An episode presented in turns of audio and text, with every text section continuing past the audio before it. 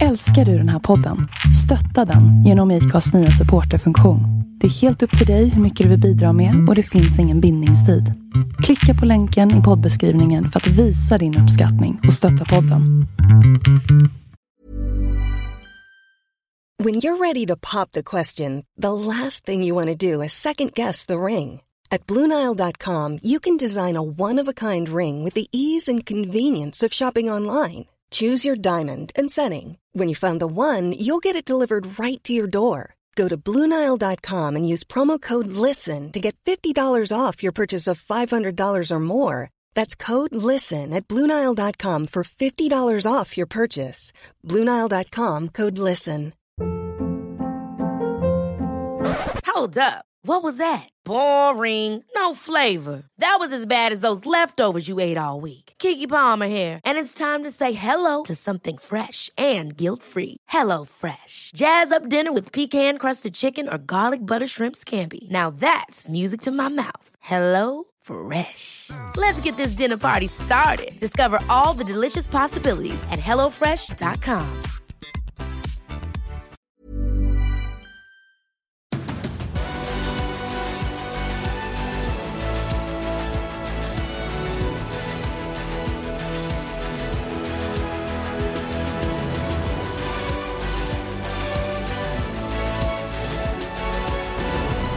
du välkommen till ännu en MotoGP-podd. Även du Andreas, välkommen. Ja, vad generöst, tack. Visst är det kul att vara här tillsammans? Med MotoGP-podden och Lion och Mårtensson. Ja, Ja, vad är tänker med roligt. mig och med... Ja. ja, det är superkul. Det kan inte bli bättre. Hur är läget? Med mig är det bra. Jag blev upprymd och den upprymdheten sitter kvar än efter racet i söndags. Alltså vi, vi sa det i, nästan i korus där vid målgång. Båda jublade ju när Oliveira tog segern där. Jag tycker det fortfarande är så här överraskande, det är roligt, det är spännande och ja, bra. Ja, det är kul. Sista varvet, sista svängen, det är ju det vi älskar. Är det inte så? Jo, det är ju det. Det, Så jag tycker det. I det ämnet, kanonbra. Ja. Känner mig ganska pigg i övrigt också, så det är, ja, en bra, en bra afton, måste jag säga. Är du redo till att underhålla våra lyssnare nu på en timmes MotoGP-podd? Blir det timme idag då? Ja. Vi brukar alltid säga att det tar en liten stund bara. Det här blir nog fullt, inte en timme. Sen tar det en och en halv till slut och så får vi klippa ner istället. Ja, jag är redo. Jag tycker jag känner mig redo. Vi kan, vi kan dra igång. Jag känner mig så ladd, Jag känner mig laddad, pumpad. Ja, då får du dra ingressen. Ingressen blir att eh, vi snackar plus och minus. Eh, vi snackar... Eh, vi kommer komma in på, tror jag, flera ämnen ihop med det här. För att eh, det var mycket händelser. Båda racehelgerna och den senaste helgen i Österrike då med allt ifrån eh, reglementstolkningar, jämnt mästerskap, eh, fortsatt skadad regerande världsmästare och så vidare. De punkterna kommer ge sig och sen eh, får vi se var vi hamnar i den här timmen då. Om vi siktar på en Ja. timme. Ja, men vi siktar på en timme. Såg du eh, Indy 500?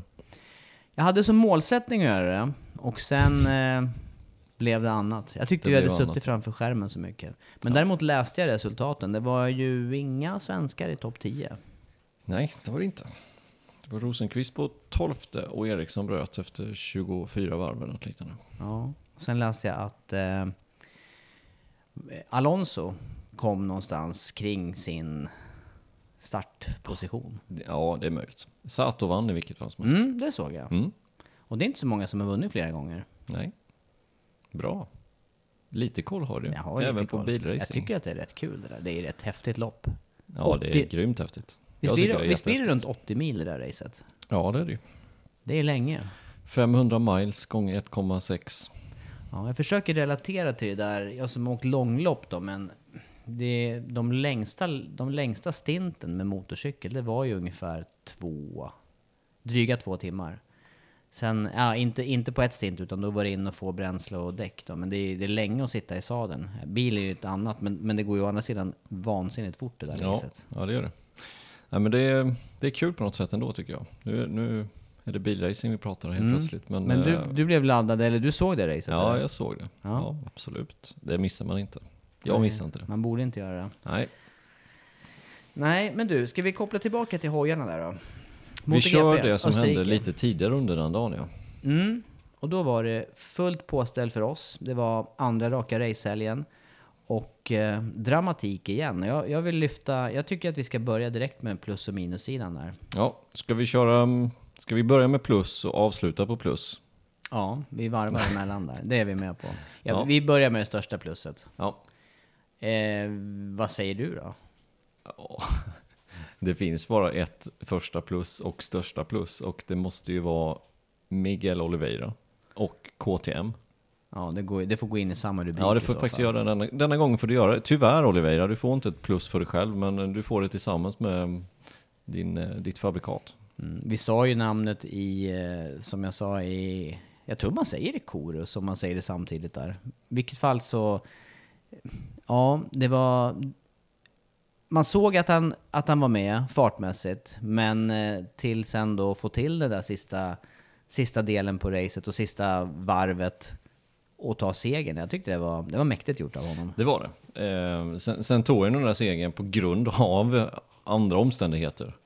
Eh, men fortfarande så var han smart och höll sitt vanliga spår. Och så såg ju han givetvis vad både Miller och Paul Sparger höll på med precis framför honom. Så han visste ju att det här kommer inte gå. Det kommer inte gå helt enkelt. Och eh, smet förbi tog segern. Nej, när när upptäckte han det? Mellan kurva 9 och kurva 10 eller? Jo, men han såg ju att Miller kom tillbaka på, eh, på Paul Esparger. Så eh, det var ju ganska givet att attacken skulle komma. Sen att de inte höll sig på banan, eller Miller höll ju sig till banan till slut, men det var ju, han missade utgången helt och hållet. Så att Paul Esparger, han var ju ute i periferin och åkte. Och så kunde han bara åka förbi. Det var som Miller sa där, liksom, att han, han såg någon KTM på sidan och hörde bara... Det var KTM där. Men du, Oliveira som förare och som eh, person då, eh, ganska... Han har varit målmedveten och jobbat sig fram till den här styrningen och sen haft lite otur. Han hade otur förra året med skada, han, hade, han har haft otur här i år med att bli omkullkörd och inte riktigt fått ut sin potential. Men nu smäller det till med seger direkt. Ja, alltså potentialen har han inte riktigt visat i MotoGP än, men vi ska komma ihåg att det är hans andra säsong och förra säsongen så var han skadad. Så att han, han kan inte ha gjort mycket bättre än vad han har gjort egentligen. Eh, och att han skulle ta segern, eh, han börjar med en pallpla, pall, första pallplatsen blir en seger. Och på en KTM dessutom, som inte hade en seger förrän tills i år. Nej. Och dessutom i ett satellitteam då. Det visar ju också hur väl KTM har satsat. Det gäller ju för sig andra fabrikat också, men, men det är ett väldigt eh, De, de är väldigt jämnt eh, fördelade resurserna mellan teamen och, och framförallt då maskinmaterialet. Ja, det märker man ju just på de grejerna ju. Ja, plus för Oliveira. Det är vi eniga. Ja, ska vi dra lite i hans karriär då? Jag gör det. Lite smått bara. Ehm, han körde Motor 3 första året 2012. Han körde Aprilia med 125 2011. Det blev ju som sagt då Motor 3 2012. Ingen vidare resultat första säsongerna. Eh, sen hade han två säsonger där, 13 och 14. Han körde Mahindra.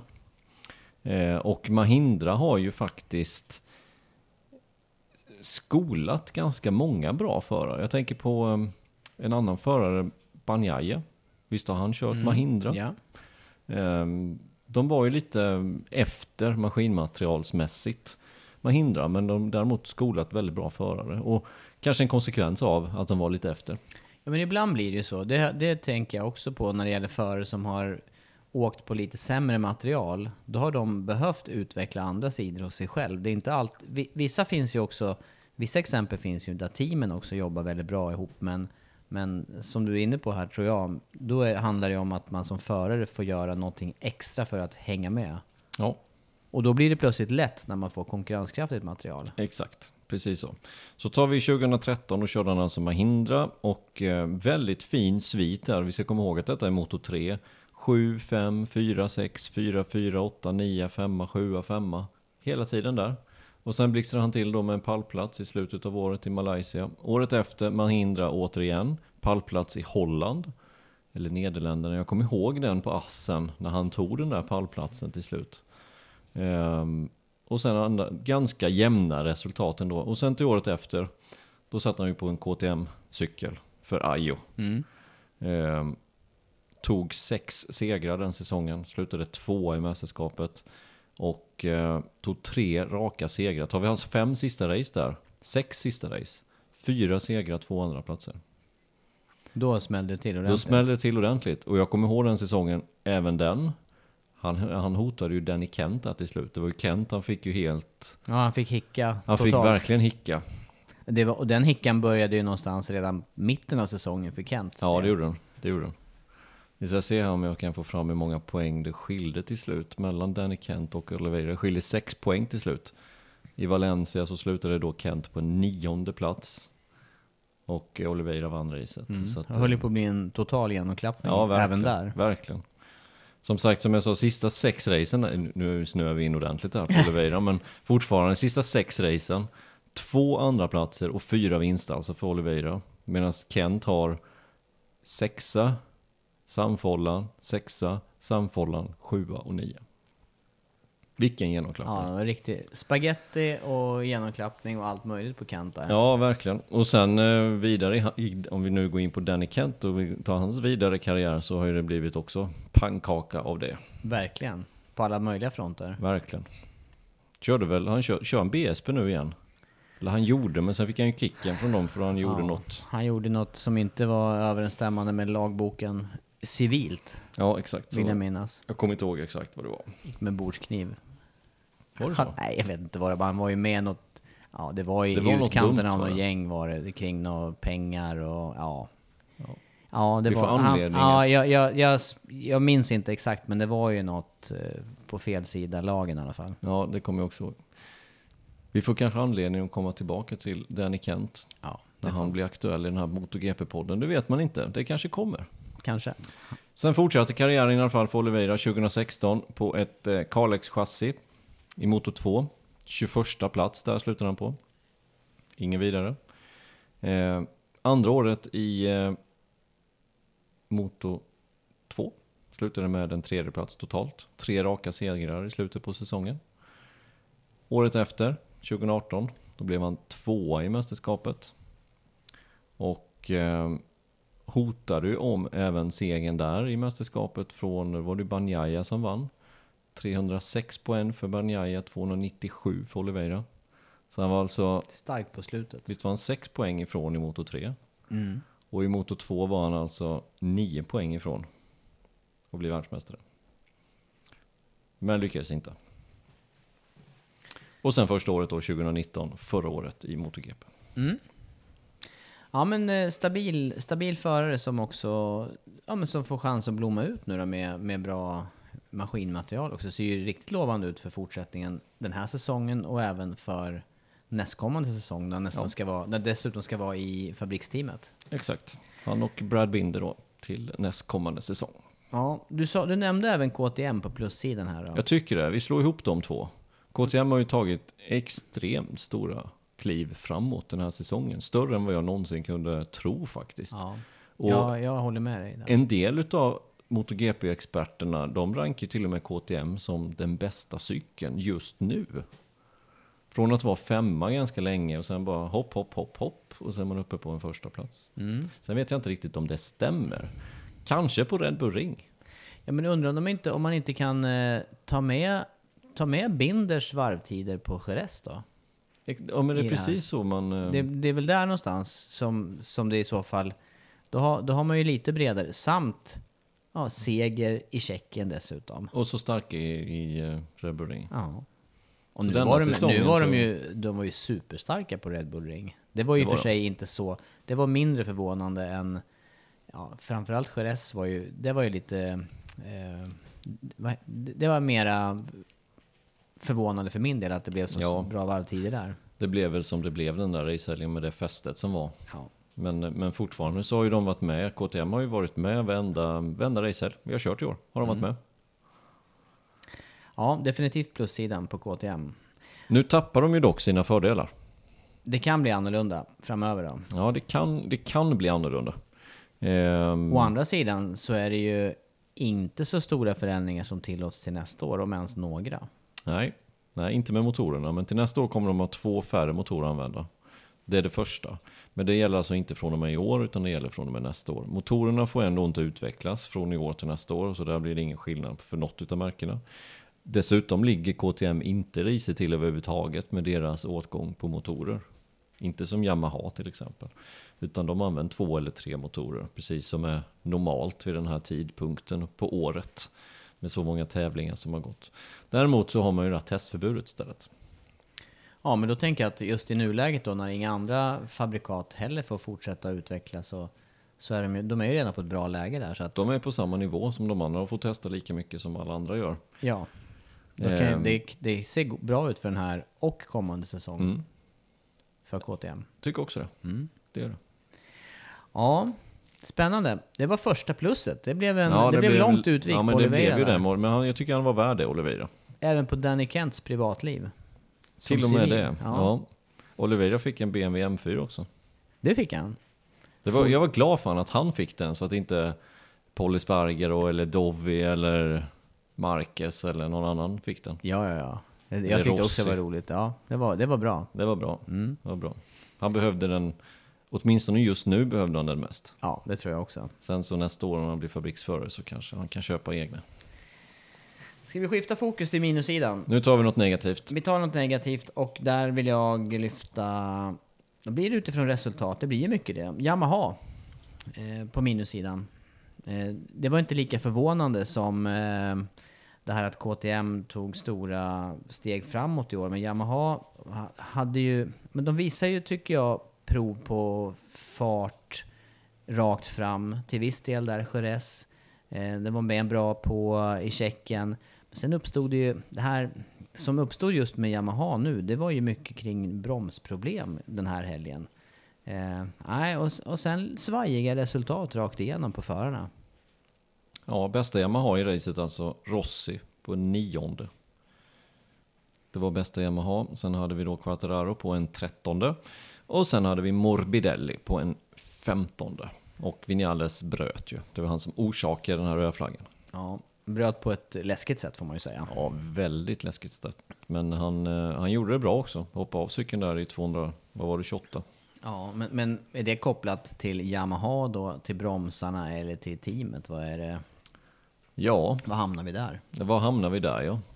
Bromsproblem helt enkelt. Vi såg det på Quattararo cykel redan helg 1. Eh, och då uppgraderade man de andra cyklarna. För, för tydligen så har Brembo då tre olika versioner av bromsok att välja. Man har 19 standard, man har 19 high mass och sen har man 2020.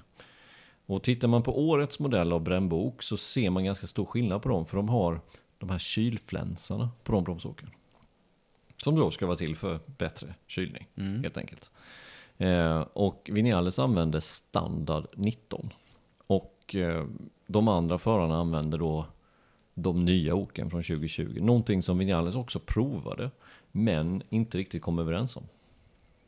Men det här, så det är alltså, nu, nu pratar du ok, nu är det inte bara skivor längre som finns olika diameter och tjocklek, utan det här är själva bromsoken. Skivor finns ju fyra olika kombinationer. Det finns små skivor, stora skivor, och då är de 340 de stora, 320 de små, och sen finns det high mass och low mass, alltså tjocka eller tunna. Det är de som finns att välja på. Eh, och man såg ganska stor skillnad, alla, alla använder ju de stora skivorna, för det är en, en, en bromsbana. Brembo rankar ju den här banan som nummer fem, alltså högsta. Tillsammans med några andra banor som Motegi till exempel. Men, och det, här- det hänger ihop med att de också kommer i rad, de här kurvorna. Kurva 1 och sen är det hård bromsning upp mot kurva 3 och sen mot kurva 4. Ja. Så att de, de, sen är det lite paus för bromsarna, men där, i, de, i den sekvensen, det är ju där det, kan, det, är där det är kritiskt på, Ja, på bromsarna. Jo men det är det. Eh, nu, nu fortsatte Vinales att köra med sina 19 standard. Eh, för att han hade inte haft några problem under första racehelgen. Utan det var Quattararo som hade de problemen. Och vi hörde ju Johan säga i förra veckans podd att de skulle göra någon förändring. Och det gjorde de ju också genom att uppgradera till det nya Brembo-systemet. Vilket funkade bättre men fortfarande inte bra. Sa ju Quattararo. Han hade ju bromsproblem Quattararo också. Även fast han hade andra problem också så hade han ju delvis bromsproblem. Även Rossi såg vi. Så de gestikulerade till varandra, Quattararo och Rossi när de tog sig in i pitlane under den flaggen. Eh, men sen så hände det då som hände med Vinales att, eh, att bromsarna ger totalt upp. Och det, de gav ju upp lite tidigare också. Det var ju inte, det var ju inte från ingenstans det här kom utan Han bromsade ju på sig upp i kurva 4. Körde långsamt, upp med armen. Släppte förbi folk. Och sen hittade han tempot igen och bromsarna började fungera igen. Men sen kom det här problemet då. Läskig situation. Alltså den, det han drabbas av där, då, då är man ju passagerare totalt som förare. Det är bland, bland det mest otäcka man kan vara med om. Ja, det är det. Som han ändå redde ut fint. Och att han redde ut det på det sättet som han gjorde, det var imponerande. Och bara liksom glida av hojen så snyggt som han gjorde. Och, och klara sig helt oskadd ifrån det där. För han gled ju nästan fem sekunder på asfalten. Ja. Också plus, för, får man ju säga då, för skyddsutrustning och annat som, som håller eh, honom hel i det läget. Ja. Men Yamaha där, min, är det Yamaha då? Är vi eniga om att det är Yamaha som är minus då? Eller är det kopplat till något annat här? Nej men jag tycker att det är Yamaha, delvis med bromsproblemen. Eh, och då kan man fråga sig varför har de här bromsproblemen? Just på Yamahan. Och då är ju förklaringen, jag tror att det finns många olika led i det här.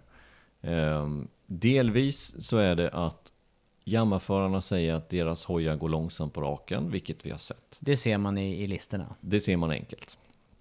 Vilket gör att då får de ta i väldigt mycket hårdare inbromsningarna istället och bromsa hårdare och ha noll marginal där.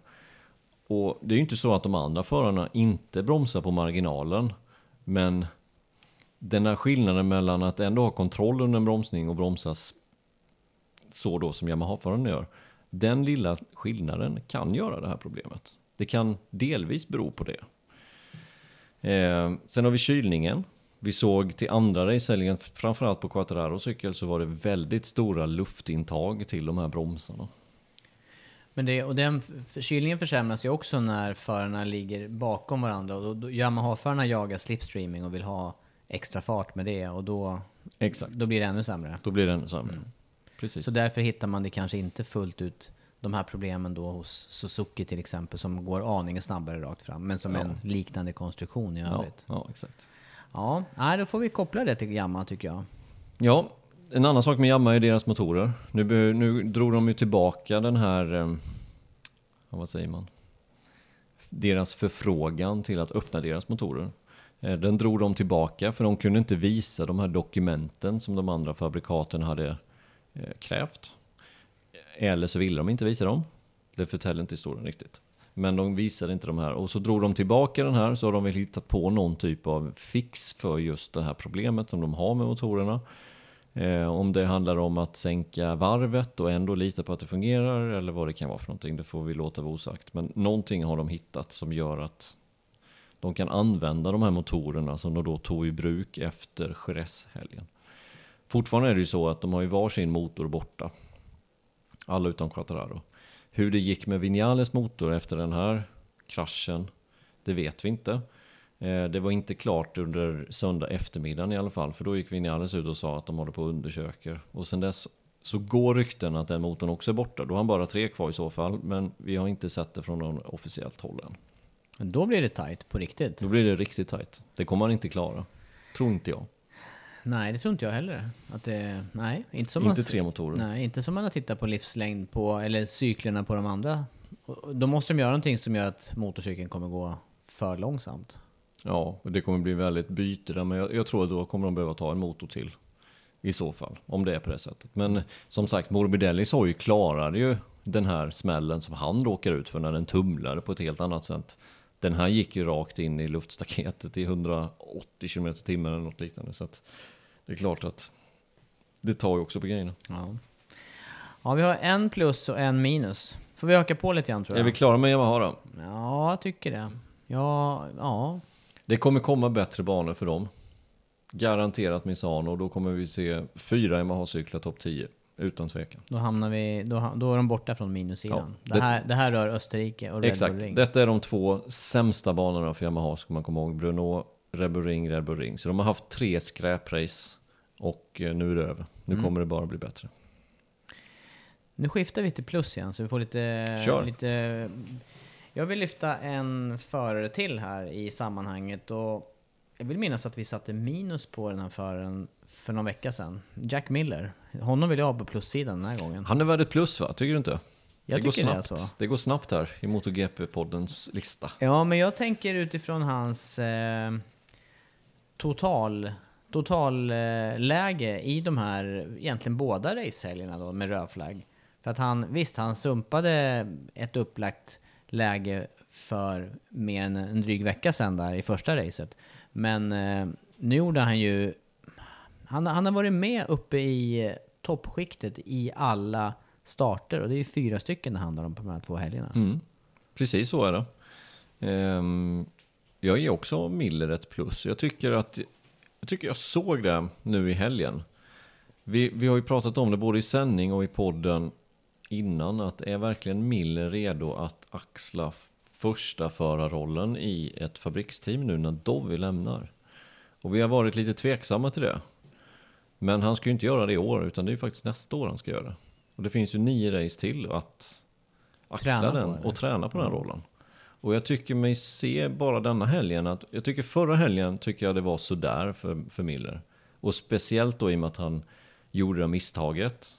Men även att han blev helt ifrånåkt av Dovi. Eh, det blev han inte denna helgen. Utan det var mer stabil körning, inga misstag. Kraschade på lördagen. Var på sjukhus på lördagskvällen. Kom tillbaka, körde igenom den här smärtan. Var, i, var med första racet, andra racet. Och var ju så nära att ta en seger. Ja.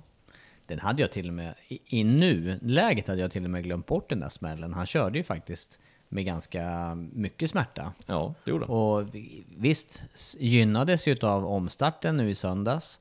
Eh, säkert, såg vi också. Ja, säkert tuffare. Han hade fått tuffare om det hade gått full race-distans i ett Ja. svep. Ja, han, han fick ju behandling där inne i... Det var väl armpump just i det läget. Ja. Men det kan säkert vara kopplat till hans körställning med tanke på axel och sådana saker också. Ja, sannolikt har ju han ändrat på någonting. Så att det blir större påfrestning någon annanstans. Men eh, ja, plussidan. Jag tyckte det, han skötte det snyggt och han fortsatte att attackera ända in i slutet där. Och det var Ja. ju, hade inte Oliveira varit den där, i den närhet av eh, fighten som, som han var, så hade ju Miller tagit hem racet. Hade det här varit förra året med Dovi och Marquez till exempel, då, hade ju, då vann ju Dovi racet på en liknande manöver. Dovi var precis ända längst ut, det var Miller också, han var precis på gränsen till det gröna men höll sig på kurbsen för att han anpassade farten och utgången efter det. Då hade han ju vunnit om det inte vore någon bakom. Nu var ju Oliveira där, så han tog ju inte segern ändå, men eh, snyggt ändå Miller. Ja, Han gjorde, han gjorde allt vad han kunde egentligen. Jag kan inte se någonting på sista varvet som han kunde gjort bättre. nej, för han hade ju dessutom ett underläge ut på sista varvet. Han Ja. låg två, tre tiondelar bakom Paul Espargaro. Ja, det gjorde han. Gjorde en attack, kurva 4. Och sen var det givet att Paul skulle komma tillbaka in i kurva 9. För han var mycket snabbare ut i kurva 7, genom knicken kurva 8, uppför backen. När var Paul hade han bättre driv helt enkelt. Det hade han varje varv. Så det var... Och sen gjorde han det smarta Miller. Han sa ju det själv att jag bromsar stenhårt och jag bromsar lite tidigare än normalt sett. För jag vet att Paul kommer. Så jag kan kontra igen. Och istället för att drifta ut då emellan kurva 9 och kurva 10 så kunde han ju göra precis det. Mm. Sant. Bromsade några meter tidigare, tajtare spår, gå förbi igen. Men Oliveira var ju bakom också. Ja, eh, sp- spännande upplösning på racet. Ja, bra gjort Amila. Japp. Vi, för att inte sluta på eh, minussidan här så får vi, tycker Fast jag... den här gången ska vi sluta på minus. Vi ska sluta på minus, Ja, för mitt jag. sista minus kommer att eh, gå in i nästa punkt. Okej, Så då gör vi så. Men vi har två minus Eh, men då hinner vi med... plus. Ja, exakt. Då hinner vi med... Då blir det minus plus minus nu då. Kör. Då är det, eh, för mig, eh, då blir det den förare som eh, Miller fightades med i sista sväng som hamnar på minus. Paul Espargaro. Han kommer på pallen. Men det hjälper inte för han får minus ändå. Han får faktiskt det. Ja, han får det. Jag håller med. Jag vill ju, jag vill ju, och det här tror jag vi var inne på i sändning också. Det här, för mig är det här kopplat till, eh, igen, precis som första racehelgen i Österrike. Fart han visar under träningar, han gör bra kval. Eh, nu var ju Paul Sparger en av de som gynnades vid omstarten här senast i söndags. Eh, han, han gjorde ju bättre igångsättning och kom iväg bättre. Men, eh, men sen när det väl ska liksom avgöras och knytas ihop här, vad gjorde, vad gjorde han? gjorde några onödiga grejer på sista varvet. Ja, backar vi lite så gjorde han ju inget bra race 1 eller första halvan. Verkligen inte. Jättedåligt. Och jag var lite förvånad att det gick så, sån kräftgång som det gick. Sen fick han en ny chans, i- lärt sig läxan med att ta ett däck över. Vilket några andra förare inte hade gjort, men det kan vi komma till.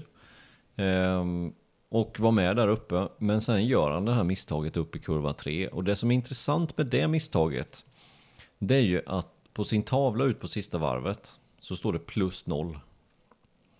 Där är första misstaget. Men då är, den är ju egentligen inte hans misstag. Nej, det är ju tillsammans med teamet. Han och tillsammans med teamet, för det måste man komma överens om innan. Det, det borde vara helt givet. Hans gubbe som sköter den här tavlan skulle ha skött sån tavla i, sen han körde, du vet, 80 kubik. Metrakit. Nej men, ja, men Ja, exakt. ja. Det ska sitta liksom i, det ska sitta i, i ryggraden vad som ska stå på den där tavlan. Ja, men Och du, menar att de bara, väl- du, menar du bara att de satte en plus noll för att få lite mer fart på honom på sista varvet? Jag vet inte varför de satte plus noll, för det, hade han fått någonting annat än plus noll så hade han vunnit det där racet. Ja, ja, det räcker. De, om, om vi nu säger att det var tre tiondelar, vilket det var någonstans Det i var tre, fyra tiondelar. Ja. Hade han fått det på tavlan, då är jag också helt övertygad om att hade han, då skulle han ju bara gjort sitt varv som han gjorde förra, Ja. som han gjorde näst sista varvet. Ja. Då hade det räckt. Ja, Ja. Nej, där, vet jag inte exakt. vad, där vet jag inte vad de Nu ska fumlar jag med titta exakt här. Sista varvet. Han ledde med eh, 337 tusendelar. Alltså Ja. 30, 34 hundradelar ledde han med. Det är mycket. Det räcker med att Paul sett ihop ett likadant varv som man precis har gjort. Ett vanligt varv. Han behöver inte, han, han behöver inte med, med 33 hundradelar eller 34 hundradelar så behöver du inte ens gå in och blocka. Nej. Nej, det behöver du inte. Nej. Inte med den distansen behöver du inte det. Då kör du dina egna spår och då kan du hålla varvtiden uppe. Så hade han bara kört ett vanligt varv så hade han vunnit. Och så kom ju... Han kör alltså på, på det näst sista varvet så kör han 24-1. Snabbaste varv under racet var 23-8. Han kör 24-1 sista varvet, näst sista varvet. På sista varvet så kör han 25-7. Medan Oliveira kör 24-6. Ja, så det hade, ju räckt Varvet innan 24-1 på Polisberger. Ja. Så det hade ju räckt mot, även mot Oliveira med. Det hade räckt att köra, ja, nu, nu blev det ju en konsekvens av Ja. alltihopa sista varvet sådär, så det går inte riktigt att jämföra. Men, men fortfarande, tittar vi Mir, han körde 24-2. Det hade räckt med att eh, Paul Esparger och då körde kanske 24-3, 24-4. Så hade det räckt för seger. Och som sagt, näst sista varvet 24-1. Varvet innan det 24-2. Varvet innan det 24-2. Varvet innan det 24-4. Det hade räckt med att han körde exakt likadant igen. Ja, det kändes som att han seger. gjorde... Han, han, han eh, vad heter det? Eh, improviserade det här, något sista varv som inte hade behövt eh, improviseras. Som sagt, han fick plus noll på sin tavla. Vilket då trodde han att de låg precis bakom. När han egentligen skulle fått plus 0,33 om det var exakt. Men man skriver ju plus 0,3. Då hade han vetat att då behöver jag inte blocka i kurva 3. Anledningen till att han blockade där var för att han inte visste det. Och det var där han tappade tid. Vilket gjorde att Miller kunde gå förbi in i kurva 4 och hålla spåret. För in i kurva 4 var Miller starkare under hela racet. Det såg vi tydligt. Det borde han också ha sett när Miller låg före. Men då hade aldrig Miller kunnat göra den attacken ner där. Och då hade han varit grön sen för han var snabbare. Genom som sagt som jag sa, där han sen tog sig förbi Miller upp mot kurva 9. I det partiet var han snabbare. Jag tänker även i... eh, De hade rätt olika spår normalt också upp i kurva 3 där. Mm. Så det var ju... eh, Igen där, Miller gjorde ju eh, den här långa vänstersladden hela tiden. Och sen så tog han höjd hela vägen och Paul Esparger kunde ju dyka rakare in Ja. som det var. Så att han, jag menar Det- att han hade inte behövt bli så hotad av Miller upp i den bromsningen heller. Nej, han hade inte blivit hotad där alls. Nej, jag tror inte heller det. Och dessutom så val, valde ju inte, inte bara det att Paul Esparger valde att gå lite till höger in i kurva 3. Han valde också att gå till höger om gummit som ligger där. Och det är där fästet är. Så att det är inte bara att han får ett sämre spår, han, han bromsar sämre på grund av att det är ren asfalt där och inga gummirester i asfalten. Och då blir det trickigare även Ja, ingången och då och kan han, utgången. in- ja, och då, då kan han liksom inte ens bromsa ner. Han, han, dels så kommer han ju liksom fel spår, men dels så bromsar han ju på sig också. Så det är två liksom saker som går fel. Och då är ju Miller jämsides, egentligen ut i kurva 3. Och då är han ju rökt ner i kurva 4. Ja, för mig blir de där grejerna tillsammans som att eh, då blir han igen näst, nästintill nybörjare i, i, i de här sammanhangen. Men han har ju inte vunnit något race här. Nej. Han har Krack- två pallplatser nu på sju år. Mm, krackelerar under... Detta, press. han lär ju sig av detta. Självklart så kommer han ju lära sig av detta. Men det var ett... ehm, det är kostsamt att lära sig på det sättet. När man gör, han gör egentligen bara en miss. Han gör den missen. Det är det han gör. Och det får konsekvensen att han inte vinner racet. Ja, och han hamnar på minussidan i MotoGP-podden. Exakt, kanske det viktigaste av allt. Ja, vi släpper Paul Den här Espargaro. M4, det var ingenting jämfört med att få ett minus här. Nej. Vi släpper honom nu. Hur blir det här nu då att motivera? För nu har ju, i alla fall jag har ju tänkt två före, två före ett här på, på sista plussidan. Ja, jag vet vilka du Eh. tänker på. Vet du det? Ja, Vad tänker du? Vad du tänker på en spanjor och en japan. Ja, det gör jag faktiskt. Från eh, Mallorca, det är spanjoren. Miro Nakagami tänker jag på. Och då, får, då kan man ju invända att varför hamnar de på plus då när de hamnar längre ner i resultatlistan då än Paul Espargaro? Men, men Joan Mir. Joan ja. Joan. Och Takaaki Nakagami, mannen med mest, flest A i sitt namn. Ja, det är många det. Ja, det är det. Jo, men varför hamnar de på plussidan då tror du? För att utan den här rödflaggen som orsakas av eh, Yamaha och Vinales så skulle de kommit etta, två. Och vilken succé det hade varit. För de, i ett vanligt race har de vunnit. Och vi vet också hur sällan det blir rödflagg i den här klassen. Var det inte sådär en 30 år sedan senast det var två race efter varandra som det blev rödflagg i? Nej, jag kan inte minnas. Alltså, det, inte, det händer inte ofta som du säger. Och på den tiden så bröt man ju för regn också dessutom. Ja. Så att Nej, nu men- bryter man alltså racet på grund av någonting som inte är väderrelaterat. Så det, jag vet inte ens om det har hänt någon gång för två race i rad. Nej, men de gör, de gör så uh, snygga race där, första avdelningen. Mir Ja. var ju, han var ju iväg, han var ju klar, han var ju hemma med segern. Han var hemma, han hade två och en halv sekund och det hade de inte tagit igen på de, eh, de 12 varven som var kvar. Eller 11 och ett halvt varv var det för Mir. Och Nakagami hade stressat, eh, stressat Miller Ja, och gått var, förbi. Och var nästan på väg i kapp. Eller var, åtminstone tog han in tid på, på Mir. Ja. ja, det var starka, starka körningar av båda ja, de förarna. Ja, och, och det är ju det man planerar för över en racehelg. Det är ju att man ska köra racedistans, inte att man ska ha flyt med en röd flagg. Utan det är ju racedistans och där hade de ju stekt resten av startfältet om det hade gått racedistans. Imponerar om Mir, som eh, vi sa det för någon MotoGP-podd sen att han rankas högre än vad Rins gör. Han har inte riktigt visat det. Men på Rebel Ring har han gjort det. Två, gång, två helger i rad. Så jag kommer ihåg att han blev tvåa första helgen. Och nu ledde han alltså. Ja, slutade fyra till slut då i andra, andra heatet. Beroende på att han fick köra med samma framdäck. Som han körde med i eh, första delen av racet. Han hade inga fler medium framdäck kvar. Har de för få däck eller är de för optimistiska när det gäller användandet utav däcken då? När, när, när flera förare och flera team hamnar så här? Vi suger på den till nästa Ja, minus. det gör det. Men så var det. Mi och Nakagami var det tvärtom. Han hade inga bakdäck kvar. Därför kunde inte han vara med överhuvudtaget. Eh, under omstarten, han slutade på en, eh, vad blev han till slut? 5, 6, 7 blev han. 1,8 sekunder efter. Men det är anmärkningsvärt. Han, Nakagami har ju tagit anmärkningsvärt stora kliv framåt, uppåt, Ja. fartmässigt. Ja, absolut. Absolut. Han ligger alltså sexa i mästerskapet. Eh, han har 46 poäng. 70 har Quattararo. Det ger 24 poäng efter. Eh, bästa Honda med råge. Och vi, vi pratade för något år sedan om att Marcus hade lika många poäng som de andra förarna hade tillsammans.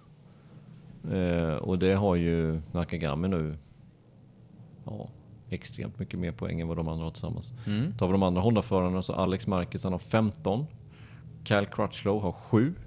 Och Bradel har 0 katastrofsäsong i övrigt för Honda. Ja, det är 22 poäng på de andra Honda-förarna tillsammans med- medan Nakagami då ligger på 46 poäng. Ja. Ja, de Så hamnar, han gör en på, stark de hamnar på plussidan båda. Ja, han gör det. det gör han. jag, tycker, jag tycker synd om båda faktiskt, måste jag säga. Och kanske, kanske mest om Nakagami, faktiskt. Kanske mest om Nakagami. Och då tänker jag så här att Mir, hans seger kommer komma. Det är bara en tidsfråga. Men Nakagamis första pallplats, andra plats, seger, kommer den komma att komma? Inte lika troligt som Mirs första seger, skulle jag vilja påstå. Nej, jag är... Tänker du där med eh, Suzuki att den är lite jämnare, lättare att köra och Ja, kanske bakgrund också på Mir, som Ja. har varit världsmästare också. Ja. Ja. ja, jag är med. Jag är med på vad du tycker där. Jag, håller, med. jag är rörande enig i Härligt. den, i den punkten. härligt. Eh, sista minuset då? Ja, Ska du släppa den? Ja, men vi tar sista minuset som den sen kommer att eh, glida in på nästa ämne som vi har. Mm. Och då har jag skrivit regler. Inkonsekventa regler Ja. och beslut ifrån tävlingsledningen vill jag lyfta. Och det har vi sett under helgerna här, under två helger. Eh, det jag vet att du syftar på, det är ju det här med eh, när förarna är utanför banan och vad det blir för påföljder på det. Vi kan börja med den. Jag har faktiskt flera punkter. Intressant. Eh, och eh, jag säger inte att, eh, att de inte är konsekventa.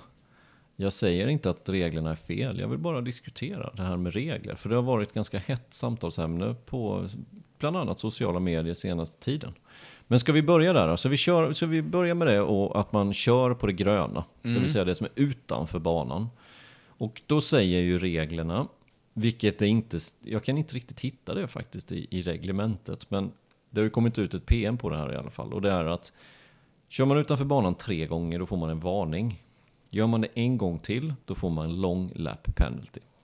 Gör man det på sista varvet så blir man tillbaka flyttad en position. I grunden kan man säga Ja. att det är så. Eh, och det som hände det var ju, om vi börjar med i motor 2, så var Martin precis utanför banan i kurva 8. Han behövde inte ens vara där utan man inte hade velat. Det fanns ingen mening, det var bara slarv egentligen att han var, låg där. Ja, han tjänar ingen tid på det. Ingen, ingen alls. Men han var på det gröna. Och gröna ska ses som att det är utanför banan. Det är som en sandfålla, gräs. Innan var det ju inte målat grönt. Innan var det astroturf, alltså konstgräs. Det tog man bort i och med eh, Tomisawas dödsolycka på Misano. Då var det just astroturfen som orsakade den kraschen som skedde i det snabba partiet. Ja, att han, att den, han breds in igen på banan. Exakt. Ja. Hade det varit grönmålad asfalt så hade inte det hänt. Eh, Men så var det på den tiden.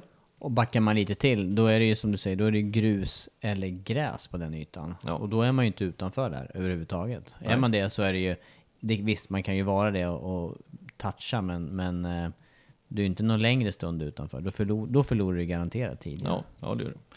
Och oftast om du är utanför första varvet ehm, så räknas det inte heller. Utan då räknas det som att det är så pass trångt så att säga då. Beroende på vad du har gjort.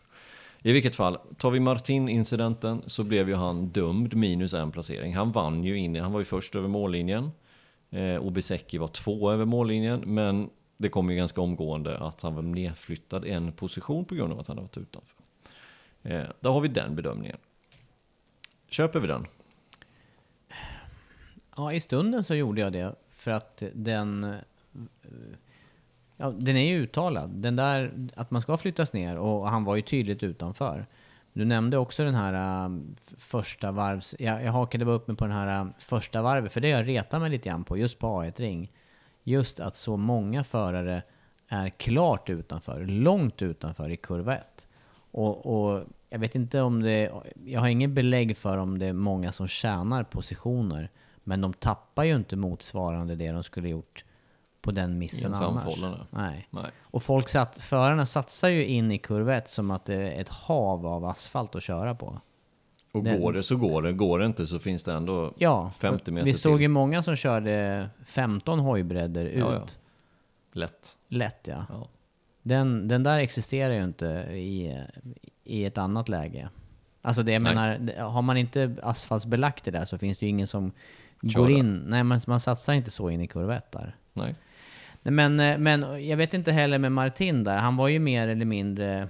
Det var ju lite slarvigt för hans egen del där, tyvärr. Men vad hade hänt om han låg eh, två sekunder före Besecki? Och han gjorde samma sak. Ja. Det är detta som jag är osäker på nämligen. Jag är Men- inte alls säker på att de hade flyttat ner honom då. På grund av att de ansåg att han ändå inte hade Exakt. Och då börjar vi komma in, på det. okej, vad, det vad blir är... tolkningar där. Det Då blir det tolkning. blir Vad, vad ligger den gränsen på? Det blir konståkning. Och jag hatar bedömningssporter. Nu tänkte jag säga konståkning, men jag såg det på dig. Vad roligt. Jag ledde in, jag ledde in dig på någonting som är bedömning. Ja, men jag är, där är jag, den, den tycker jag också är klok att göra som någon jämförelse med i alla fall. Det är extremt svårt. Jo, men då måste man ju på något sätt, okej, men leder du med fem tiondelar så då flyttas du inte tillbaka. Eller hur bedömer man? För, för i reglementet så står det att du får inte tjäna någonting på det. Det är så det står. Om du tjänar så måste du förlora på något annat sätt helt enkelt. Eh, och då är frågan, eh, hur bedömer man det? För går vi tillbaka till, går, går vi sen till MotoGP-racet Mm. och så tittar vi på, vi, vi börjar med årets incident. Då är det alltså Paul Espargaro som går stenhårt in, in i kurva 9. När han ska ta sig förbi Miller, alltså näst sista svängen, så går han stenhårt in. Han kommer alldeles för långt ut, men håller sig på banan, men han kommer alldeles för fort in. Och det vill säga att då kommer han till sin, där han, han rätar ju upp för sent mot vad han egentligen hade gjort från början. Ja. Eh, och sen så ligger han kvar på gas alldeles för länge. Och han bromsar alldeles för sent. Och i den farten som Paul Espargaro har där, dessutom Miller på insidan, han har inte en chans att klara sista svängen. Nej, för nu är du framme vid sista Nu är svängen. jag framme vid sista Ja. svängen. Han har inte en chans att klara den sista svängen. Utan han kör ut på det gröna, och ute på det gröna så vrider han trotten i botten. Det syns ju, det syns ju till och, det är med i direktsändning. Ja, det är nästan så att det spinner liksom på det här det gröna. gjorde det, ja, det, var, det blev ett Ja, streck. ja, exakt. Ja. Och det syns ju tydligt på grön asfalt. Ja. Eh, och så blev han trea i mål, medan Mir då, över mållinjen, så är Mir, nu ska vi kolla här så vi har det exakt, han är alltså en tiondel och en tusendel efter. 101 tusendelar efter. En tiondel kan vi... Mm. Ja. Eh, en tiondel efter Mir, och Mir bedöms då fortfarande som fyra. Paul Espargaro får ingen bestraffning på detta. Och det här jag vill komma tillbaka till reglerna. Varför kan vi inte få det här klargjort?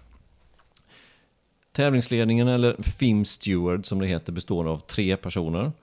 De personerna, de lämnar inga intervjuer. Varför kan vi inte få reda på hur det ligger till?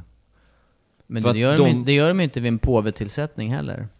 Nej, Den, då är de helt, då är, då är de instängda, kardinalerna, tills de har ett beslut. Det finns ingen som vet hur de har grundat det där. nej. Jag vet inte, men jag, jag kan Det ju var en lång, det var en lång Jag- jämförelse. Jag kan ju tro hur de bedömer det här. Och då kan jag tro att de bedömer det som att han blir uttryckt av Miller. Och de bedömer det som att han tjänar ingenting på att köra där ute. Ehm, så kan jag se att de bedömer det. Men återigen, han, men där, där kan jag ju lägga till en grej nu. Det, det, jag är, tror jag vet vad du vill komma åt här. För att han hade ju aldrig gjort den här satsningen på Olle Sparger och ner mot kurva 10 om det hade varit grus eller gräs utanför. För då, Nej. hade, då hade det varit... Då hade det varit... Då hade han behövt ta ett annat beslut. Ja, och, och kanske att det beslutet hade legat lite på Miller också. För Miller, det är inte säkert att Miller hade satsat så pass hårt Så att han var på de sista millimetrarna. Nej, utav- och, och, och tryckt, tryckt inom parenteser då, tryckt till Paul Espargaro så att han åkte av banan. För då kanske Miller hade fått en bestraffning istället. Men jag tänker, Ja, ja, om Miller hade petat ut Paul Esparger då. ur banan liksom.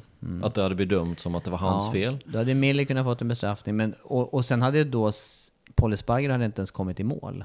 Nej. Kanske Nej, inte ens på poängplats, för han hade hamnat nere innan läktaren där. För han, han bromsar ju så pass sent så att han, han skiter ju i att ta liksom innesvängen. Han vill bara bromsa senare än vad, vad Miller gör. Ja, Och det lyckas han inte med. nej. Man får, en annan, man får en annan körning på det här. Om, man nu, om det ska vara säkerhetstänk i det här Ja. så blir det ju det blir lite svårt för att alla tar ju hänsyn till nu att det finns extra yta att åka på Ja, och kör mer aggressivt. ja. Och så tycker jag vi, vi, vi går tillbaka till förra året. Då handlar det om Marquez som leder i, ut ur kurva 9 leder han. Dovizioso kommer på insidan nästan, nästan identiskt med den här incidenten. Om vi tar bort Oliveira ur leken så är det nästan identiskt mellan, mellan Paul Espargaro och, och uh, Miller. Precis som det var mellan Dovizioso och eh, Marquez. Mm. Och går man tillbaka till den incidenten så ser man att Dovi klarar knappt hålla sig på banan.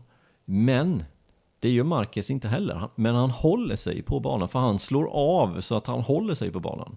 Och det gör han ju utav två anledningar. En är ju att om han går brett där och Dovi också går brett, ja då vinner ju fortfarande Dovi. Så Marquez enda chans när han inser att han är slagen, det är ju att tippa av ännu mer på gasen, klara banan och hoppas på att Dovi inte klarar banan. Men nu klarar båda banan, så nu blev det ju då Dovi som vann. Men båda de förarna redde ut det. Men tittar man nu på Paul Esparger och Miller, så P- Paul Esparger är ju... Han var inte ens nära att reda ut Nej. det. Nej. Inte, och han vill inte ens reda ut det. Nej. Medan, och, och Miller kanske lite mer på tur klara sista, eller? Ja, ungefär som Dovi förra året. Ja. Precis, han får ju slå av, han får ju slå av Miller, det är ju därför Oliveira kan komma på insidan. ja. Eh, men hur, varför då? Bedömer de det så då att, eh, att Miller trycker ut Paul Espargaro? För, för uppenbarligen så kan Paul Espargaro ta ett annat beslut om man tittar på vad Marcus gjorde förra året. Så kan Paul Espargaro ta ett annat beslut. Eh, och varför bestraffar de det inte i så fall? Jag, jag skulle vilja ha det klarlagt och det är det som jag har gett minus för. Det är just varför får inte detta klarlagt? Nej, det blir, det blir svårt även för förarna. Och det här skapar ju också kritik allmänt från olika håll när man, när man blir bedömd olika. Och det talas om eh, vilken nation man är ifrån och det talas om eh, ja, position i racet. Och jag vet att det här, det här tog ju vi upp, visst var det, jag säger väl rätt att det var du och jag som jobbade när det var, när Folger fick den här bestraffningen på Misano, eller var det innan? Folger fick ju någon bestraffning i Moto 2 det här att flytta tillbaka någon position. Jag vet att jag var kritisk. Han, han låg fem, flera sekunder före bakomvarande. Även Ja. om det inte var i toppplacering så var det ändå, han låg en fyra femma Ja. Och hade lång sträck, Men, men lång på den distans. tiden så var det ju, då var det ju standard att man fick en sån bestraffning. Nu Ja. har man ju gjort den här bestraffningslinjen från och med förra året. Vilket den, är den bra. slog väldigt olika i alla fall. och den denna här. slår ju oftast lika. Beroende på vid, vid vilken trafik man ligger. Kommer det 20 man förbi samtidigt så tar det ju väldigt lång tid att ta sig förbi 20 man än om man ligger själv och kör. Sarko tog det där bra. Exakt. Ja, exakt. Vi, ska bara komma tillbaka Ja. till vilka som sitter i den här FIM MotoGP Stewards Panel. Jag vet ju en, eller Ja. kanske två. Ja, vi har ju då en som heter Bill Cambo. Vi har en annan som heter Ralf Bornhorst. Och sen har vi då den kändaste, Freddie Spencer. Världsmästare i 500, 83 och 85. Eh, De tre sitter i den här, men de har fått väldigt mycket kritik. Om inte jag missminner mig här så är det två stycken amerikanare. Och Bornhorst borde vara tysk eller? Ja, jag tror att han är tysk. Just för att knyta tillbaka till det där med länderna du sa, och det, för det resonemanget. Och det, om bedömningssport är en sak jag hatar, så är nummer två jag hatar det är just den diskussionen om spansk maffia och allt det här. Det där, läser jag något sånt, åker i papperskorgen. Ja. Nej, det, det går ju inte att ha... de- Den inställningen går ju inte att ha om man ska ha den här... eh, Driva mästerskapet professionellt och framåt. Nej, men- och, nej. Men eh, tillbaka då till den här eh, kommittén där. Om de, eh, om de motiverar sina... De måste motivera och vara mer konsekventa i sina beslut. Det är det du är ute efter. Ja, Mm. exakt. Och nu är vi inne på regler, och då ska vi fortsätta lite med det. One size fits all seemed like a good idea for clothes Nice dress. Uh, it's a it's a t-shirt. until you tried it on. Same goes for your healthcare. That's why United Healthcare offers a variety of flexible, budget friendly coverage for medical, vision, dental, and more. So, whether you're between jobs, coming off a parent's plan, or even missed open enrollment, you can find the plan that fits you best. Find out more about United Healthcare coverage at uh1.com. That's uh1.com. Hiring for your small business? If you're not looking for professionals on LinkedIn, you're looking in the wrong place. That's like looking for your car keys in a fish tank. LinkedIn helps you hire professionals you can't find anywhere else, even those who aren't actively searching for a new job but might be open to the perfect role. In a given month, over 70% of LinkedIn users don't even visit other leading job sites. So start looking in the right place. With LinkedIn, you can hire professionals like a professional. Post your free job on linkedin.com slash achieve today. Hold up. What was that? Boring. No flavor. That was as bad as those leftovers you ate all week. Kiki Palmer here, and it's time to say hello to something fresh and guilt-free. Hello Fresh. Jazz up dinner with pecan-crusted chicken or garlic butter shrimp scampi. Now that's music to my mouth. Hello Fresh. Let's get this dinner party started. Discover all the delicious possibilities at hellofresh.com. Eh, för någonting som har kommit upp till ytan här nu då när det har varit rödflagg två gånger. Det är ju just det här med däckbyte. För det har ju slagit väldigt olika de här två helgerna. Vissa förare har inte däck kvar, vilket gör att de får antingen välja något däck som de inte trivs med eller så får de köra vidare på det däcket som satt på. Hur kommer vi åt det här då? Eh, ska, ska det verkligen vara så här? Ska det Där vara att jag- man liksom jag planerar? kluven. Ja, jag är kluven. Det är, det, är, det är det jag menar. Nu, nu är man nere på så få antal däck. Eh, träningar och kval är upplagt så att det krävs däck för att, att sätta snabba varv i slutet på friträningarna. Det är svårt, det, det, jag tror att det är svårt för teamen att eh, fullt ut hushålla med däcken under en racehelg. Så för, för min del hade jag gärna kunnat se att samma däck satt kvar sen vid en omstart. Det var snabbt, var snabbt. Vad säger du själv? Jag säger så här att ehm, om, ehm, som till exempel den här kraschen då förra veckan när det låg kolfibergrej över hela banan. Om man får punktering då på invarvet. Då är ju det, då är det en säkerhetsfråga igen. Men då, Ja. då, ja, men då blir min, då blir min eh, kovändning här nu då, min räddning här. Tänkte inte på det. Börjar likna något gammalt svenskt humorprogram här. Eh, då, det andra alternativet är ju att man gör som mellan de förare som går vidare från Q1 till Q2, att man får en extra tilldelning. Alla får ett Ja. set till med de valda kombinationerna. Det är Alltså de, du tar den kombinationen du startar race 1 på. Ja. Ehm, Då blir det lika. Då blir det lika. Och det blir... Ja, men det, det finns problem med det också. Men jag håller med dig med det. det, det att det ska vara park regler till exempel, det tycker jag inte. Eh, det finns en annan anledning till att, att det skulle vara bra att ha det. Det är ju för att vi vet ju nu också att Ducatin till exempel ligger på gränsen bränslemässigt. Vilket gör att då kan de hälla i lite soppa till och de kan krana på en annan mapp under omstarten och sen så har de inga problem överhuvudtaget. Det är bara full gas som gäller. Det är en annan eh, också aspekt i det hela, men, men då kan man heller inte ha park regler om man ska köra full distans. För nu körde vi senast 28 varv skulle vi köra. Vi körde 16 varv och ett halvt innan rödflaggen kom. Och sen blev det 12 varv till. Och då har vi inte räknat med invarv, sighting lap, warm-up lap i det. Då kommer inte soppan räcka. Då och kommer inte soppan räcka. Nej. Så då får man i så fall dra ner på racedistansen i så fall om man gör på det sättet. Eh, men jag håller nästan med om det andra där. Det är, det är så jag tycker också. Och det som är intressant med det, det är att Michelin har, sa- har sagt att med dagens tilldelning så har de redan, förarna redan fått tillräckligt många däck. Så det vill säga bak då, då får man använda 12 bakdäck. Eller som de säger 11 plus 1 att det är redan medräknat det här. Men det är ingenting som står i däcklistorna och förarna väljer att använda de här däcken ändå och ta den risken att det inte blir rödflagg. Och därför tycker jag precis som du att innan racet så bestämmer man vilka racedäck man ska ha. Och så får man ett set till av dem. Som backup.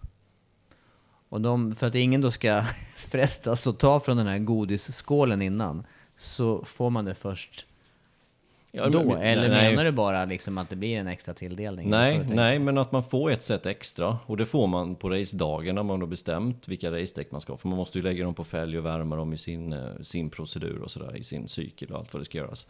Eh, Men att man får det, men man får absolut inte använda detta om det inte blir omstart. Utan det är för ifall att, helt enkelt. Så får man göra så. Det finns ett problem dock. Om vi säger att förare A väljer att köra på ett mjukt bakdäck som han kanske tror, om man har tur, räcker hela racet. Men chansar, gamblar lite. Sista fem varven vet man att det kommer bli satan halt. Och man vet inte att det räcker. Medan förare B, han går med på safe och så, ja, men jag kör ett medium. Och sen blir det omstart med 10 varv kvar. Då vill ju plötsligt mediumföraren Ha soft. soft. Ja. Där kommer vi till nästa problem då. Ska det vara samma gummiblandning som man kör första racet på eller ska man få välja vilka man vill ha till omstarten? Och då beror det ju på när omstarten sker. Och det vet man ju inte. Nej, det, det, det kan ju som du säger, det kan ske efter två varv av racet och då har du ett långt race kvar. Och det kan ske efter, Max tre fjärdedelar. ja. Ja du, det här blir klurigt. Ja, men eh, i vilket fall som helst kan vi enas om att dagens regler faktiskt är sådär. Mm, det är sådär. Det är sådär. Det är nästan vi kan enas och det om ser vi också lite grann på de här Hawaii-resultaten. När det, när, det, när det skiljer så mycket Mm. mellan race 1 och race 2. Det är få. Det var väl därför vi lyfte Miller också på plussidan här. Han, eh, han var med i alla lägen här egentligen. Ja, Under, under de fyra race-starterna som var på två helger här. Det, det kan innebära som sagt problem för vissa fabrikat. Just till exempel nu då, förr har det varit Honda men nu är det KTM som vill ha det hårda framdäcket. Det är det enda egentligen som funkar bra för dem. Man ska komma ihåg det, man har bara fem hårda bakdäck. Du har tio fram, eller framdäck pratar jag nu. Du har tio däck totalt. Och du har fem av varje gummiblandning du får använda. Så du, du har fem hårda. Och fem hårda framdäck, det vill säga till racet ska du spara i så fall två. Då har du bara tre stycken kvar på träningarna. Det är för lite. Mm. Och, Ja, där blir ju, där blir ju däckbegränsningen en, en faktor, som ja. är... Ja. Om det är just ett sånt märke som verkligen vill ha en viss typ av gummiblandning. ja. Mm, klurigt. Klurigt. Fin, eh, men, men det här menar du, det här i alla fall reglementsmässigt är det frågor som går att eh, ämnen och, som går att förbättra? Ja, jag tycker det. Jag tycker det. Jag tycker inte det ska vara upp till att ah, nej, nu kan inte jag vara med här i omstarten för nu hade jag ju ett nytt framdäck på, på FP2 som jag gjorde upp så att nu är det kört för mig. Som för Mir. Mm. Jag tycker det är onödigt på något sätt. Jag tycker inte det är riktigt... Visst, man kan säga att det är lika för alla, men sen återigen, vissa hojar kräver vissa typer av däck och då är det inte riktigt lika för alla återigen. Jag tycker man ska få ett set däck till. Och lite för mycket gambling. Ja, exakt. Eh, ja, och eh, slutklämmen då. Det sättet däck man får, skulle det vara fritt, fri blandning? Du väljer själv? Ja, det tycker jag. Du får välja. Ja.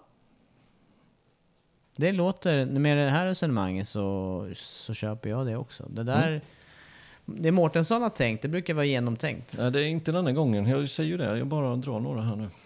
Ja. Har, du mer, har du mer funderingar på reglementet? Jag har en fundering till. En Twitter-diskussion som kom upp här med både Matt Oxley och David Emmet. Mhm. Som Ska, han- vi, ska vi verkligen kasta oss in i det här? Det är ju som att...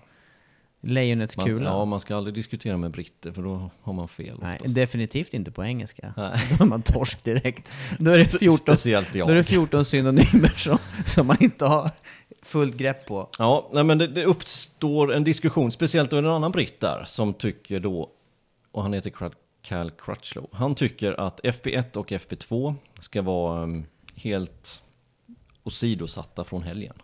Det vill säga de ska inte gälla för avancemang till Q1 och Q2. För han tycker att då måste alla lägga på nya däck och så vidare i slutet av varje pass. Han tycker det är dåligt, han vill ge föraren och teamen mer tid att ställa in hojen till racet. Och jag håller inte med. Och jag tycker till och med att dagens system kan förbättras. Att det är för lite dramatik som det är nu. Du tycker till och med så? Till och med så, jag är på andra skalan. Ja. Ja, jag är... Eh, ja, det här har jag vacklat på kan jag säga. Min, min inställning har vacklat eh, kring de här eh, tränings och kvaluppläggen. Men jag tycker att eh, det det här systemet har gjort, har ju gjort varje pass intressant. Eh, det, ju, det, det, det blir ju dramatik på varje pass. Och det gör ju också att det blir värt att följa som tittare från, från fredag redan. Och vet du, det sa David Emmet också. Och jag sa nej. Du tycker Jag- inte det? Nej. Eh, nu var det länge sedan så du kommer kanske inte komma ihåg, men FP2 på Red Bull Ring 1, första racet där, Mm. Då var det blött och höll på att torka upp. Ja, Hur mycket nej, gällde det passet? Nej, det gällde ingenting. Men jag, men jag, har, ju ha, jag har ju haft en annan ståndpunkt. Jag vet, du får komma till det. men Jag får Ja. säga lite andra saker Okej. först. Nu Eh, gick jag igång här. Jag vet. Gick jag, Jag visste att du skulle komma igång på den här. Eh, Jerez-racen, båda två. FP2 där när det var 45 grader i luften, inte riktigt. Och nästan 60 i asfalten. Hur mycket gällde de? De blev ju oviktiga för att det var alldeles för varmt. Då gäller ju inte alla pass. Nej. Nej. Och det är det jag vill åt. De här tråkiga passen när det inte gäller någonting, de är ju värdelösa. Ja, det är de. Och oftast så gäller ju inte någonting när det antingen är halvdant, halvblött, halvtorrt, eller när FP2, alltså på eftermiddagen på fredagen, när det är för varmt. För då kommer tiderna förbättras FP3 utan tvekan. Därför, nu har jag kört lite go-kart senaste åren. Och där har man då kvalhit istället. Nu säger jag inte om man ska hit här, men... Och då gäller placeringen. Det vill säga att om du är etta i träning 1, du är trea i träning 2 och du är femma i träning 3. Då ger det 1 plus 3 plus 5, det vill säga 9. Då får du 9 poäng. Så räknar man samman alla förares placeringar under de enskilda kvalen. Och så får du fram en siffra. Lägst poäng. Starta blir etta då i rankingen. Ja. Topp 10 vidare till Q2. Mm. Då gäller alla pass. Jag har ju sagt det här fast med andra ord Jag tidigare. vet det. Jag, fast jag, har jag ju vet sagt, detta. Fast jag har ju sagt tider. Just för endurance var ju precis upplagt så. Ja, Jämt. att man tar genomsnittstiden. Genomsnittstid. ja. Men, då är det ju mycket viktigare att vara bra i regn. För då kan du skilja flera sekunder på Ja, ett varv. Den köper jag. I torrt så kanske Den det var, skiljer... den var bra för mig då. när, när, när jag själv var aktiv, då gillade jag den regeln. Ja, det förstår jag. När, när, du kanske, när du saknar tre tiondelar i torrt, Ja. men sen är du Två sekunder snabbare. i blött, Ja. vilket inte är omöjligt att Nej, vara, eller när det är halvdant. Då blir ju det passet mycket mer utslagsgivande. Därför tycker jag man ska gå på placering. Ja, det, det är en utjämnande faktor i det läget. Sant. Fundera på den du. Mm. Den har, där har jag inte så mycket mer att säga faktiskt. Det där var Visst klokt. vore det bra? Det var klokt. Eh, då gäller varje pass. För jag vill ju också åt att varje pass ska gälla. Och som du säger här med temperaturskillnader, nederbörd. Vi har sett väldigt många pass där man eh, sitter och, och väntar. Mm. Men då kan vi ju lägga om en, en grej till tycker jag. Och, men det är kanske framförallt, där tycker jag ju Moto 2 och Moto 3 har varit eh, lite, ja de blir svårare. Man skulle ha, jag skulle vilja ha något mer utav något superpole-system. Men jag, men jag hör ju direkt när jag säger det här att då kommer förutsättningarna vara annorlunda för de som går ut Ja. med bättre grepp i början på de passen. Ja. Så att, eh, Jag tycker ja. placering, det tycker jag är ett bra system. Det en, det, jag, jag ser en negativ sak med det. Och det är att man inte riktigt vet vad det krävs för tid för att ta sig vidare. I typ FP3 till exempel, när allt, ska avgöras. Nej, det blir ju på något vis relativt där. Det blir hela tiden relativt för de andra. Ja. Så i, i sist, vi kommer inte få se de här sista tio minuterna på det sättet i FP3. Och det kommer vara lite beroende på hur det går helt enkelt. Sen kommer det ju kunna lättas på med ny teknik och man kommer få en viss varvtid och det kommer stå predicted och sådär. Men för tv-tittaren så tror jag att det kommer bli lite, det är lite avancerat helt enkelt. Ja, möjligt. Det blir svårt att följa i, i realtid det där. Ja. Men man har ju lite samma, det blir ju lite där placering de sista minuterna också. Vi, vi fokuserar ju mycket på de här som är runt topp 10 då. 8, Ja. 9, 10, 11 där. Och så blir det ju, ja, om det är några, om det är 3, 4, 5 förare som håller på att förbättra i det skiktet då, då är det ju då är det ju också relativt Ja, absolut. de positionerna som de kommer in på. Då blir ju Ja. tiden mindre viktig. Ja, jo det är sant. Ja, nej, vi är ju åt det hållet. Så att, det, där, det där låter som en klok utveckling. Vad sa, vad sa våra brittiska kollegor där då? Nej, det var, det var mestadels negativt eh, och tystnad. In, de vill inte kritisera Crutchlow. Nej, nej, absolut inte Crutchlow. Nej. nej, nej, nej. De förstår ju honom mycket väl att eh, de ska få två pass på fredagen och ställa in hojarna. Och det förstår jag som förare med. Men det är ju ingen som vill titta på det. Nej. Vem vill titta på FB1, FB2, FB3 Formel 1? Helt ointressant. I princip. Ja. Det är våra kollegor som gör det intressant att lyssna på. I övrigt är det ju ingen dramatik. Nu märker du att jag blev helt tyst, för jag, För har ju, aldrig, jag har ju aldrig sett det. Nej, men det, Men, det, det händer men, ingenting. Det, det är eh, vanliga friträningar. Men vad, vad, går vad, vad syftar de träningarna till? Förbereda sig för kvalet och racet. Jaha. Ja, du hör. Eh, nej, där vill, jag, där vill jag ju inte hamna. Inte jag heller. Där har det ju varit MotoGP. Ja, och det finns ju en anledning till att vi gick ifrån det. Ja, och det var ganska länge sedan. Ja, det kanske har blivit några år sedan nu. Japp, Ja, det var det. Den lyfter jag. Jag får opinionsbilda om den. bra jobbat. Ja, en sak till. är det sant? Ja, ja, ja, nu. Det är extremt lång podd som bara skulle ta en halvtimme. Men i vilket fall, jag har en sak till att ta. Ja. När det gäller eh, regler. Lite, jag följer mycket vad som sker och diskuteras på sociala medier just nu. Och då tänkte jag, den här frågan måste vi ta upp. Fick ett tips av den också förresten. Eh, via någon sociala medier, jag vet inte vilken det var. Nej. Messenger, Facebook, Twitter. Du, Eh, du är ju medlem i alla. Ja, jo. Eller hur? Medlem, ja, exakt. Nej, men det handlar om att eh, vi knyter tillbaka det här lite till vårt minus, vårt första minus med Yamaha. Eh, Maverick Vinales tappar Mm. bromsarna.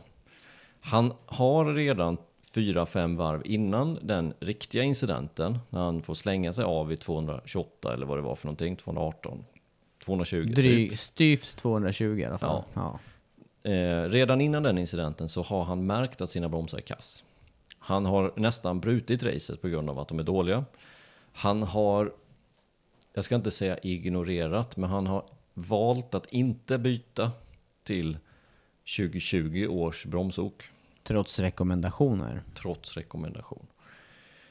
Och kan då han hållas ansvarig för den här kraschen och få en bestraffning för att han i princip utsätter andra för en ganska stor fara?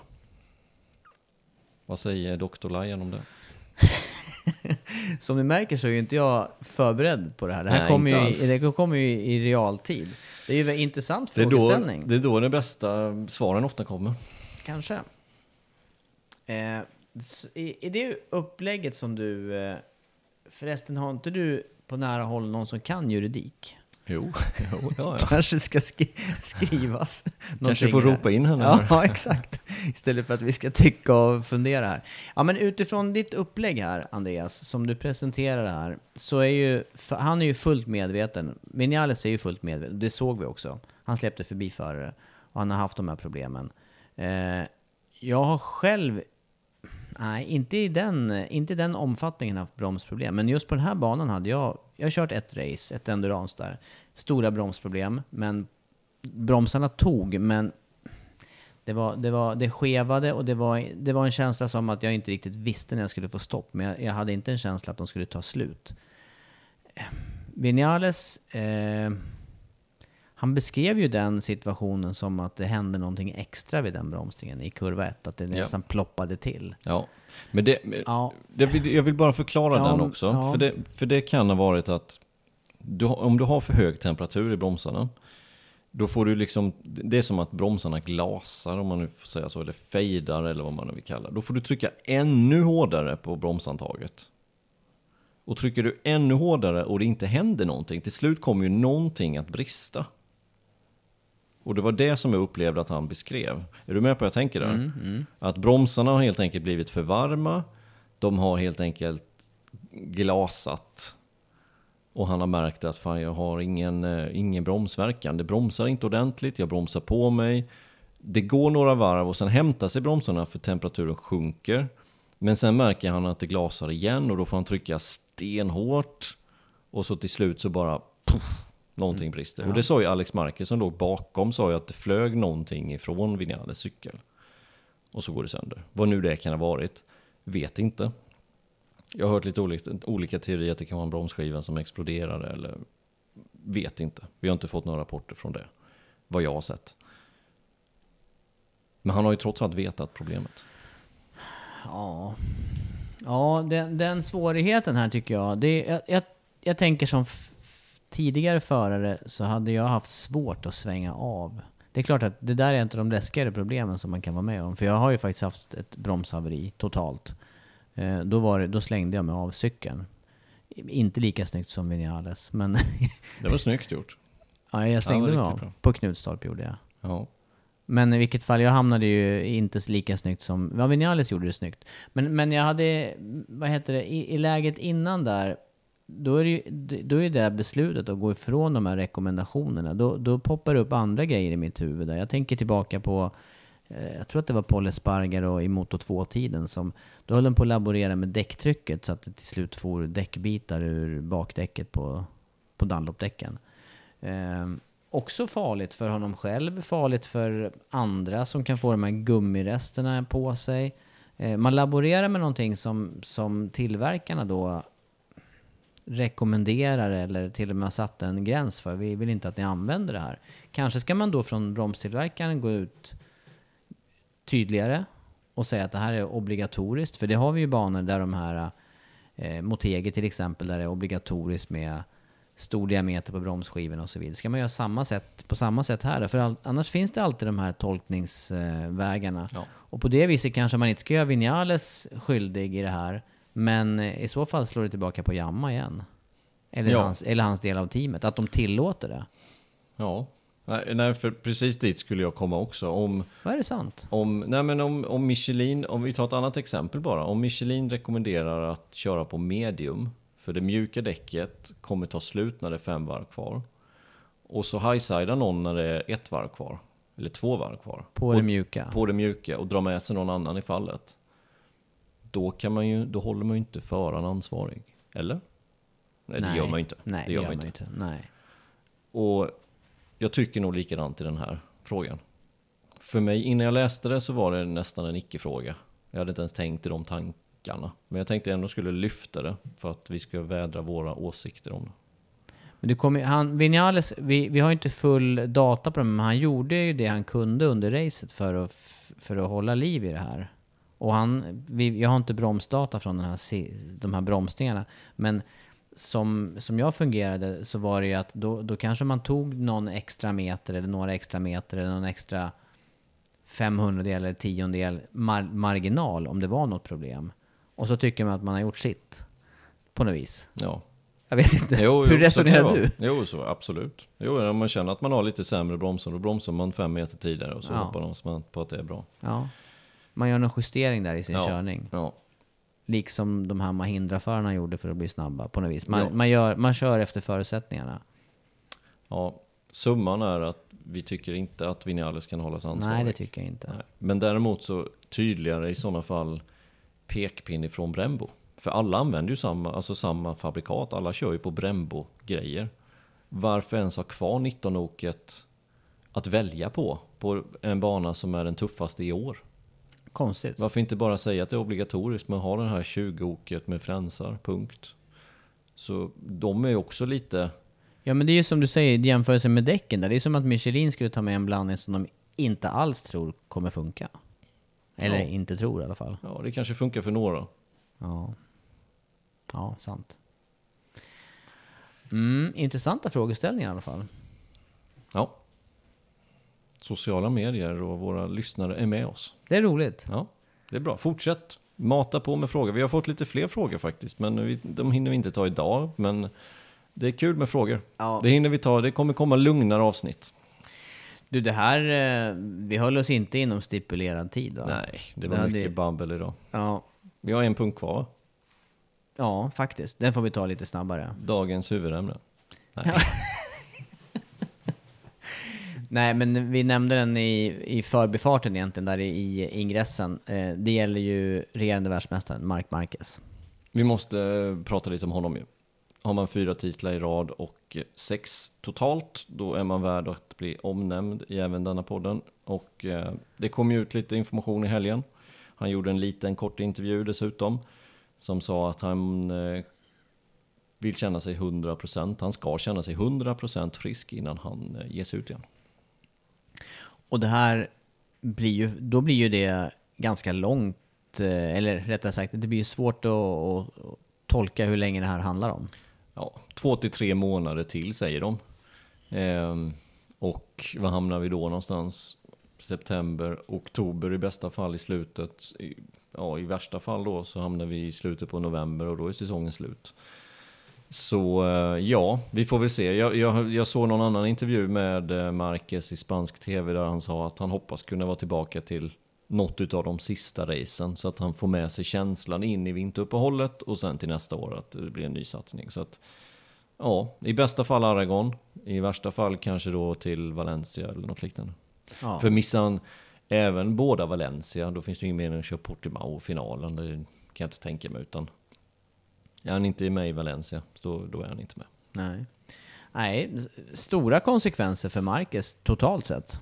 Och stora Ja. konsekvenser för mästerskapet har vi redan sett. Med tanke på hans överlägsenhet förra året.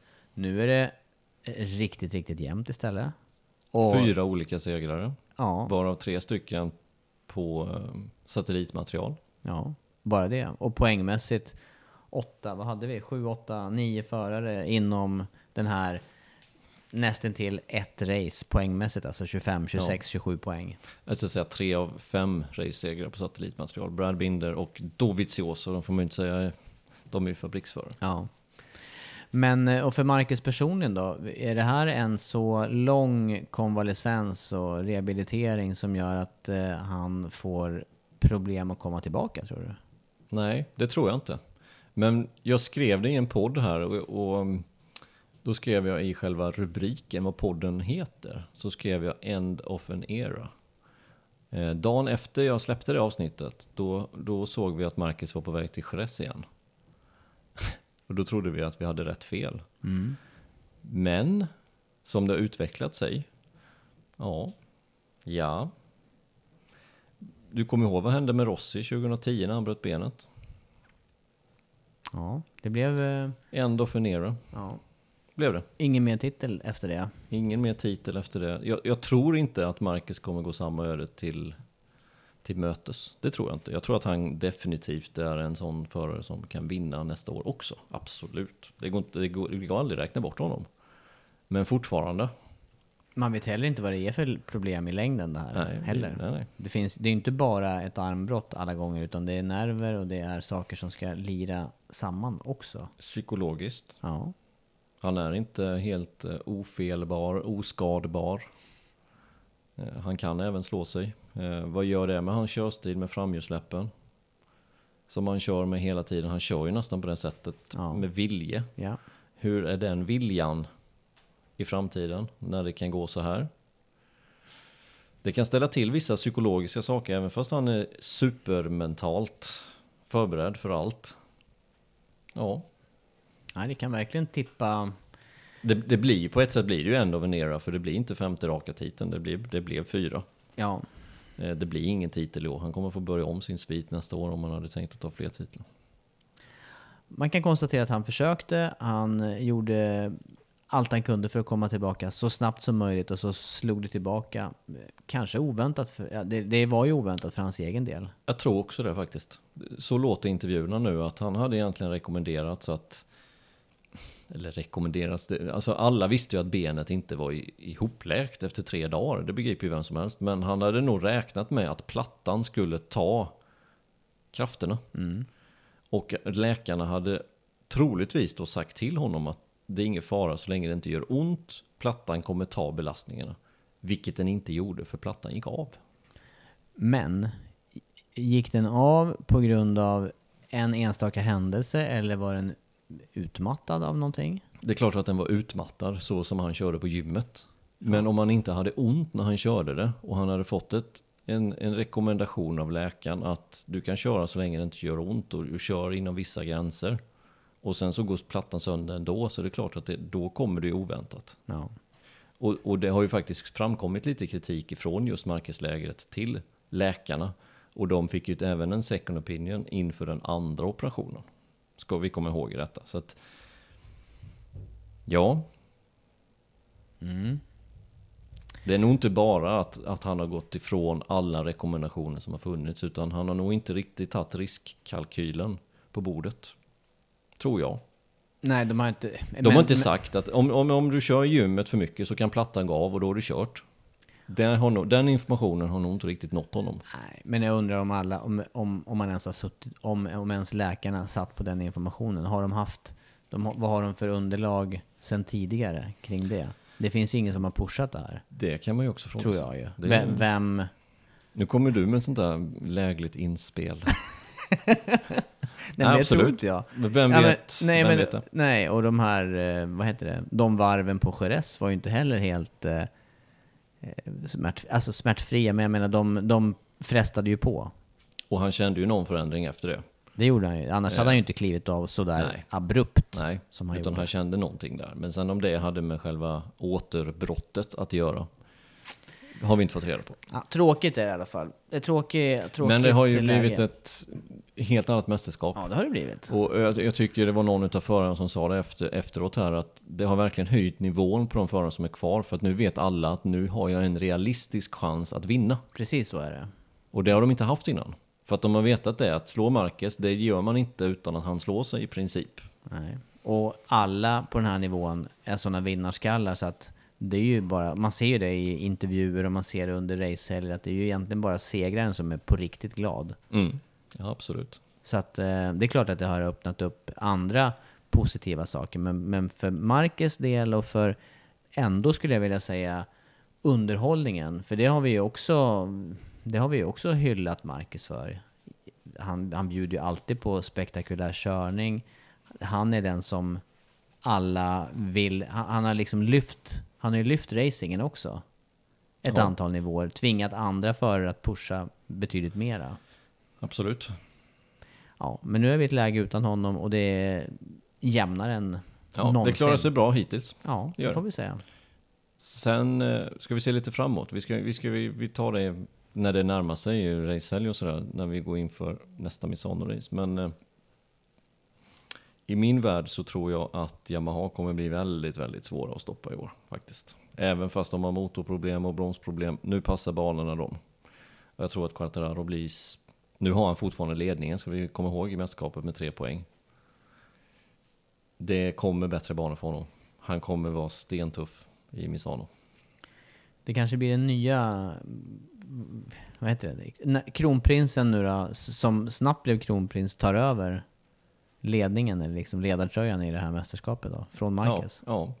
Sen om det är bestående eller inte vet inte, men eh, vi ska komma ihåg att de tre banorna som har varit är Yamahas absolut sämsta på hela kalendern. Eh, nu kommer bara bättre och eh, visar han bara lite av den farten han hade i Jerez när han tog dubbelseger och utklassade motståndet så kommer det gå bra för Quattararo och Yamaha. Du, nu spinner vi inte in på nya ämnen. Nej, Tycker nu är klockan 22.30 och vad är det för dag? Onsdag? Ja, det är fortfarande onsdag. Jag tänkte, det är Ja. inte gått över midnatt än va? Nej, Så vi- länge har vi inte suttit. Nej men det blev en bra, det blev, det blev nästan två poddar, kanske får dela upp den. Ja, kanske. Nu kör vi ut den. Ja, på, vi, vi avrundar och, och tackar för eh, att eh, just du lyssnar. Hörs nästa vecka.